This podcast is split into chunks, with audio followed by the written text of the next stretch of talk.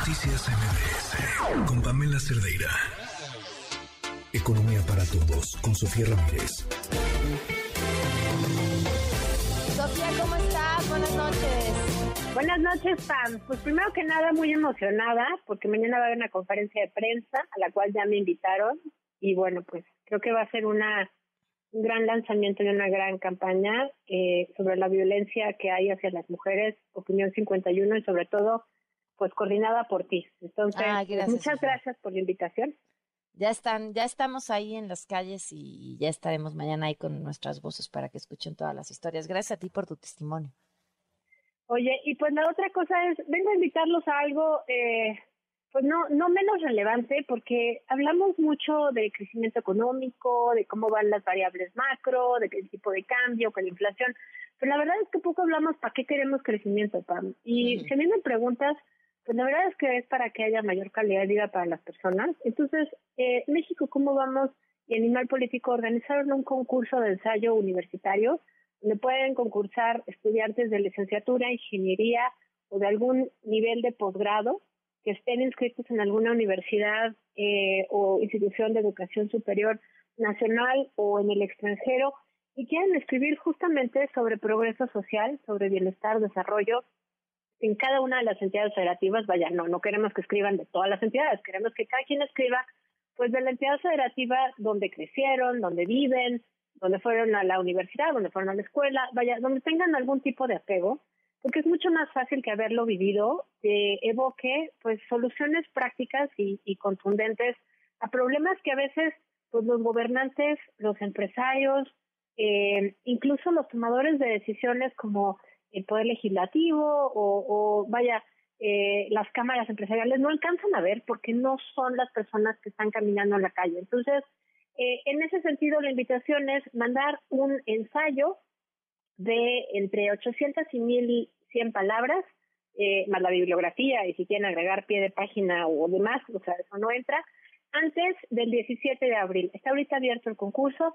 La dirección a la cual hay que mandar el, el texto es contacto arroba México como vamos. Si quieren conocer las eh, pues especificaciones de si es con un seudónimo y pues cómo acreditamos que somos estudiantes o no somos estudiantes y demás, por favor, métanse a las redes sociales de arroba México como vamos y ahí van a encontrar eh, pues los detalles, sobre todo porque realmente queremos encontrar soluciones prácticas para los problemas reales que Claro, como sociedad enfrentamos. sin duda.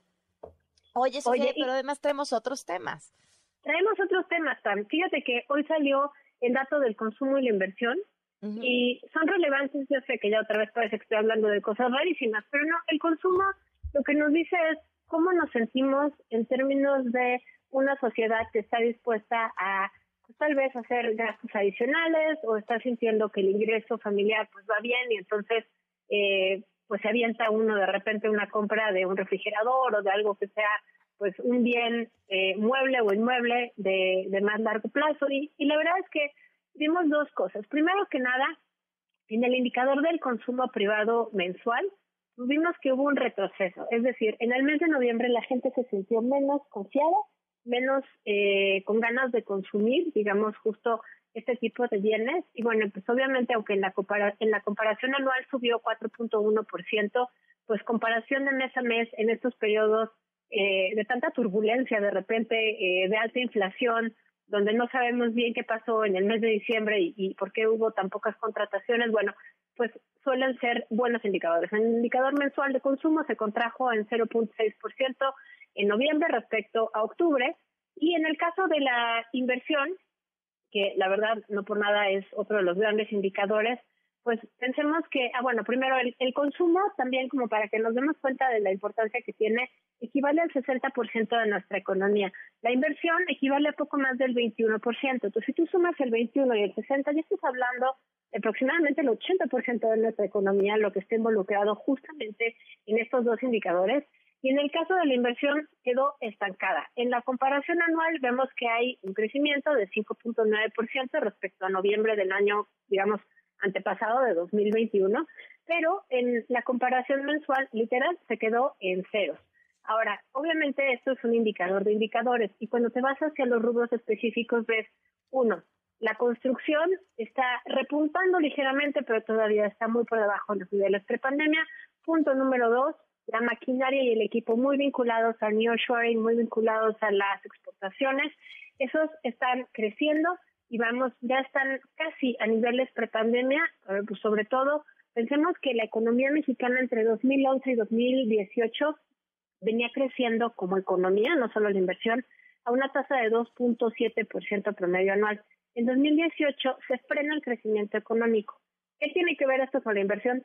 Todo, porque en ese momento empieza a haber una serie de medidas y de anuncios de política pública, digamos, la cancelación del aeropuerto y de ahí para el Real la cancelación de Constellation Brands, la cervecería en Mexicali, aunque después se, abriera en, en Veracruz y demás. Bueno, esa serie de medidas frenaron muchas de las inversiones, sobre todo nacionales, no, no necesariamente las extranjeras, pero sí las nacionales, y por lo tanto el crecimiento de nuestra economía durante 2019 fue negativo, chiquito, pero negativo. Entonces, realmente el, el pensar para qué queremos inversión si yo no tengo grandes capitales, pues para tener una mayor productividad eh, de mi empleo, digamos, no es lo mismo si yo hago cuernitos o bolillos a mano, o si tengo una fábrica, o, digo, o si mi empleo, digamos, me da, por ejemplo, una máquina para revolver la masa.